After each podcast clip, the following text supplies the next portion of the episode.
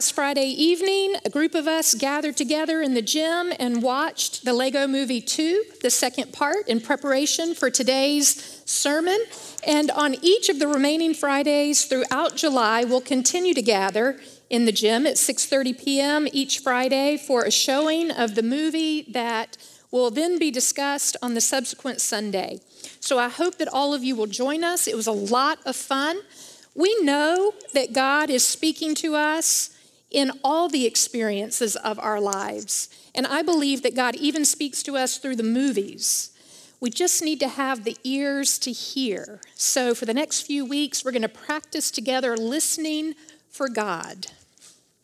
Let us pray.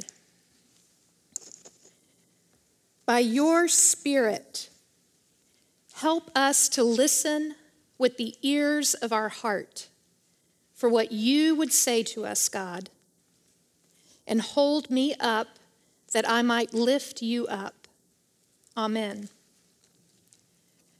Listen for God's word in this reading from Luke's gospel. People were bringing babies to Jesus so that he would bless them. When the disciples saw this, they scolded them. Then Jesus called them to him and said, Allow the children to come to me. Don't forbid them, because God's kingdom belongs to people like these children. I assure you that whoever doesn't welcome God's kingdom like a child will never enter it. The word of God for the people of God.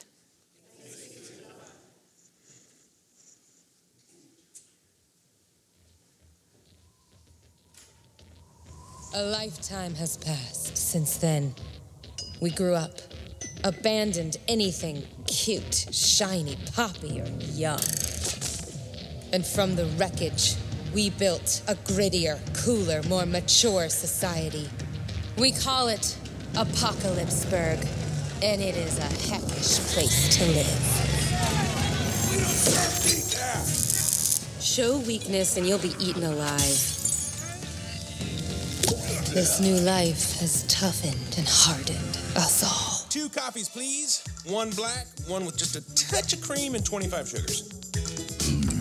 Well, toughened most of us. Good morning, Apocalypseburg. Ah, almost ran me over. Classic. Um, uh. Good morning. Hello, I wake up in the morning, wide awake for the day. And I say, what a morning, it's alright. Everything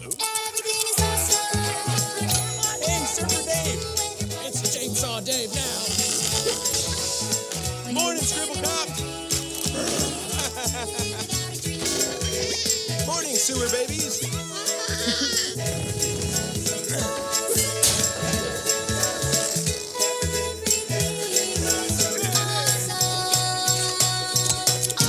This song never gets old.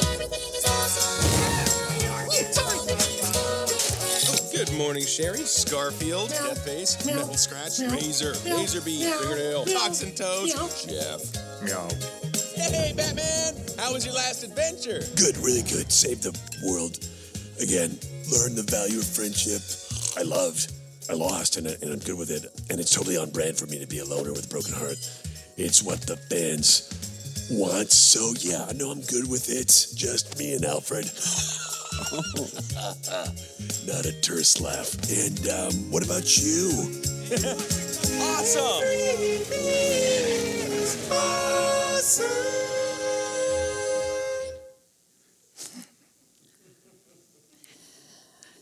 So, five years after everything was awesome, their city was so destroyed multiple times.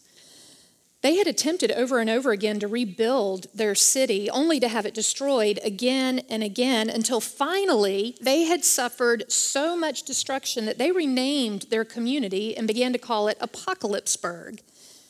They'd resigned themselves because after all that they had suffered, it sure seemed like that the world had come to an end. Certainly, their hopes and dreams of an awesome future had come to an end. And in order to adapt, in order to survive this desolate wasteland that had become their home, they decided that they had to grow up. And in their understanding, That meant that they had to become dark and broody and edgy. In order to meet a harsh reality, they believed you must cultivate a harsh, defensive armor. Now, literally speaking, apocalypse means revelation, not end times. But in the Jewish and Christian traditions, apocalyptic literature engages or emerges during what appear to be end times. Over and over again, when a people um, have experienced destructive or dangerous times, when uh, in the wake of a conquering nation hauling the Jewish people off into exile, which happens more than once in the Bible, or when the church is under extreme persecution, during times like these, apocalyptic literature emerges, and it consists of these strange, often scary images and symbols, prophecies that narrate a cosmic battle between good and evil, a battle that we can't see, but that is being fought on our behalf by God. In this literature, it's meant to evoke hope for a people who are living in hopeless times. Apocalypse is derived from the Greek, and when it's translated into English, it means revelation. Apocalyptic literature is meant to offer us a glimpse behind the veil that separates our reality from God's reality. And what's revealed is that God ultimately defeats evil. God wins this battle. Now, the people of Apocalypseburg, they've lost hope in a future that could once again be awesome. They've become cynical, they've become jaded. It's a defense mechanism, right? Meant to protect them from disappointment. It's not uncommon. I mean, we don't like to be disappointed. It's painful when we get our hopes up and then they aren't fulfilled. Sometimes we can even feel foolish for ever having hoped in the first place. Hope makes us feel very vulnerable. I saw someone wearing a t shirt at some point over the past couple of weeks, and it said, The most courageous thing you can do is hope. That struck me as true. I mean, sometimes I get scared because I can't help but hope for something. And I worry that I'm going to jinx it if somebody finds out or if I want it too much. I don't know if that's ever happened to you, if you've ever tried really hard to not hope for something. It does take courage to hope, especially when we see so much destruction around us, when we see so much violence and hardship in the world. Conditions at our southern border continue to worsen. Mass shootings have become our new normal. Natural disasters seem to be increasing. I mean, two of the most intense earthquakes in 20 years hit Southern California this week. And why would that man put his head in that crack? that really annoys me. and then there's our own personal woundedness. I mean, we've all been hurt at some point in our lives, disappointed by other people, by circumstances by broken relationships or financial insecurity, by serious illness or injury. Many of us have lost someone that we loved deeply, sometimes way too soon. It takes courage to hope. In Apocalypseburg, Emmet can't contain his hope. He's the only one who still believes that they can rebuild and that everything can be awesome again. And he's tried to change. He's tried to become dark and broody. He's tried to become jaded, to grow up, especially to, pre- to please his friend Lucy, but he just can't do it. He's just too happy. His friends interpret that as immature and childish. Jesus said that to enter the kingdom of heaven, you have to welcome it like a child. The kingdom of heaven is God's kingdom. It's the reality where everything's awesome, where justice and mercy prevail, where love rules, where everything is shared and everyone has enough, where we all live together in cooperation, where we truly form deep community. In modern day lingo, it might best be thought of as God's kin-dom because in God's reality, we are all kin. We belong to each other. We are to care for each other because we know in God's kingdom that my well being depends upon your well being, and your well being depends upon my well being. It's all intermingled. We all affect the well being of one another. This kingdom is where God intends that we will live as the people of God, as the children of God. And to enter this kingdom, you must welcome it like a child. Now, Scripture doesn't explicitly tell us what it is about being a child that predisposes us to enter this kingdom, but there are some hints. Jesus says this on the heels of two parables that he delivers in the context of a debate about what it means to be righteous and what it takes to enter the kingdom of God. In the first of these two parables, there's a widow who persistently prays for justice, even though the judge that she has to appeal to has absolutely no respect for God or for people. That's what the story says. And he refuses her justice over and over again until finally, just to shut her up, he finally gives her justice. In this particular parable, it's introduced as the one about our need to pray always and to not lose heart. That sounds like hope to me. Immediately following that parable, Jesus tells one about a Pharisee and a tax collector who, who they come before God. The Pharisee in this parable, who, by the way, is not representative of all Jewish people or even all Pharisees for that matter, but this Pharisee in this parable, he takes pride in his righteousness, which he credits to his own ability and his own faithfulness in his religious practices. Meanwhile, a tax collector comes before God, and he readily acknowledges his inability to make himself righteous, and he repents of his sin. He's the one, Jesus says, that leaves justified. This particular parable is introduced as a cautionary tale to those who trust in themselves.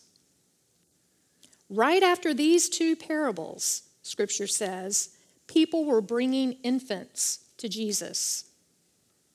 Now, in those days, infant mortality rates were awful. It was common for children to die as a result of many of the illnesses that we can now prevent or cure. But the people, they had heard about Jesus' ability to heal. So scholars speculate that they were bringing the children to Jesus that he might bless them in hopes that they would live a long and fruitful life. Well, the disciples, they begin to act a little bit like bouncers. They become indignant, try to prevent the people from bringing the children to Jesus. Again, we're not exactly sure why. Perhaps there was a general disregard at the time for the personhood of children. Maybe they just weren't very highly valued, or maybe the disciples wanted to protect Jesus' time for what they considered to be more important things. Maybe they were just jealous of the children's access to Jesus. Whatever the case, Jesus isn't having it. Let them come, Jesus says. Don't prevent them. In fact, you know what? You could learn a little something from them. If you hope to ever enter the kingdom of God, you'd best welcome it as one of these children. Might it be that children are innocent I mean, at that point, they haven't become jaded yet. They haven't become edgy and broody. They don't even know what that means. They're totally dependent at that point, and they aren't afraid. They aren't afraid to hope.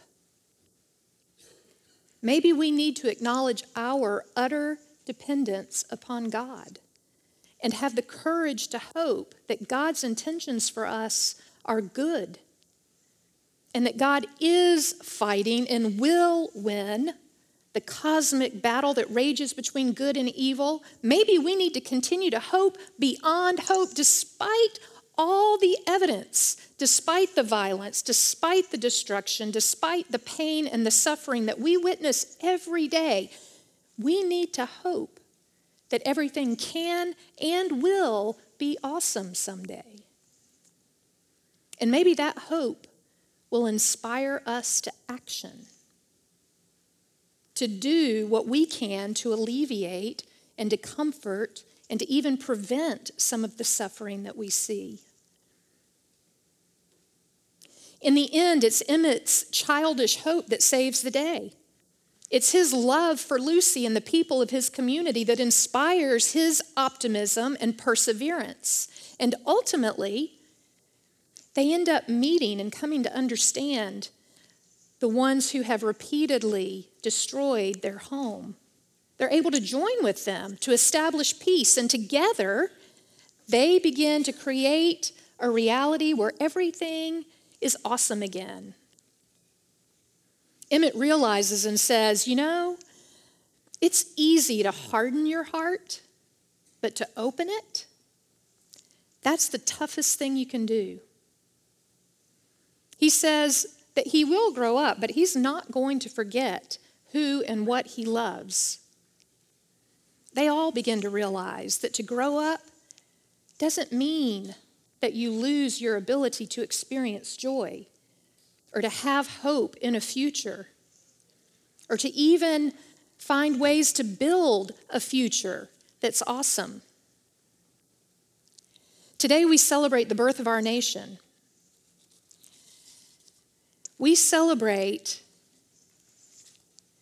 the independence of our nation. And in order to realize this particular reality, it took a lot of hope, spurred into action. It takes hope to respond to what often feel like overwhelming odds or an overwhelming need. On the bridge between Brownsville and Matamoros, Mexico, on average, about 100 people wait there every day to um, enter the United States. They're seeking asylum in our country, and they have nothing, and it's brutally hot right now. They don't have water to drink. It seems like a hopeless situation, but there is a group of people who have come together, who have dared to hope that we might find a way to make sure that these people have the water that they need every day. So a partnership has developed between Methodist churches on the United States side and Methodist churches on the Mexico side, where water is delivered to those people twice a day. It takes hope to rebuild after earthquakes and after tornadoes after wildfires and hurricanes. But we continue to do that. This church continues to rebuild right here in Texas in the wake of the destruction that still persists after Hurricane Harvey. Today, we also celebrate the anniversary of Westlake United Methodist Church's first worship service in this space. Yeah, it's been decades I think it's been 46 years, but I've seen a couple of different numbers, so that's what I've got. But it's been 46 years since our founders had the courage to hope that God might gather us here in this place to listen for how God might speak to us and to inspire us to action, inspire us to connect with the Westlake community, that we might all be drawn closer to God. This year, we marched in the city of Westlake Hills 4th of July parade in hopes of making even deeper connections with our community. It was a lot of fun, and we got to meet a lot of people. We handed out a lot of water, and we had a lot of really wonderful comments from people in the community who appreciated the fact that we were there. We're the only church that's a member of the Chamber of Commerce, so it was wonderful to be there and to represent Christ. There was also an article in the Picayune, you may have seen it, um, titled Westlake Church Embraces Gay Founding Member. It was about Louise Morse and her relationship with this church and how she has had the courage to hope for 40 plus years that this church would be her church. She's quoted in the article as saying that um, a little over a year ago, when, we sh- when she came out, when she had the courage to come out to this entire congregation on Palm Sunday in 2018, the response of this congregation was so overwhelming to her, she said it was the most liberating thing that could have ever happened to her. She said, I knew in that moment that this church belongs to me and I belong to this church. We're kin. So here's the deal. Thank you. Ultimately, as, as Christians, we hope. That's what we do. That's our gig. Because it doesn't matter what the circumstances of our lives are. That's not in what we hope. We place our hope in the one who is resurrected. We're Easter people. We place our hope in the one who promises life not just in the midst of, midst of death, but being born of death. We place our hope in the one who promises that, that, that when the end is come, we know to expect new and eternal life. Amen.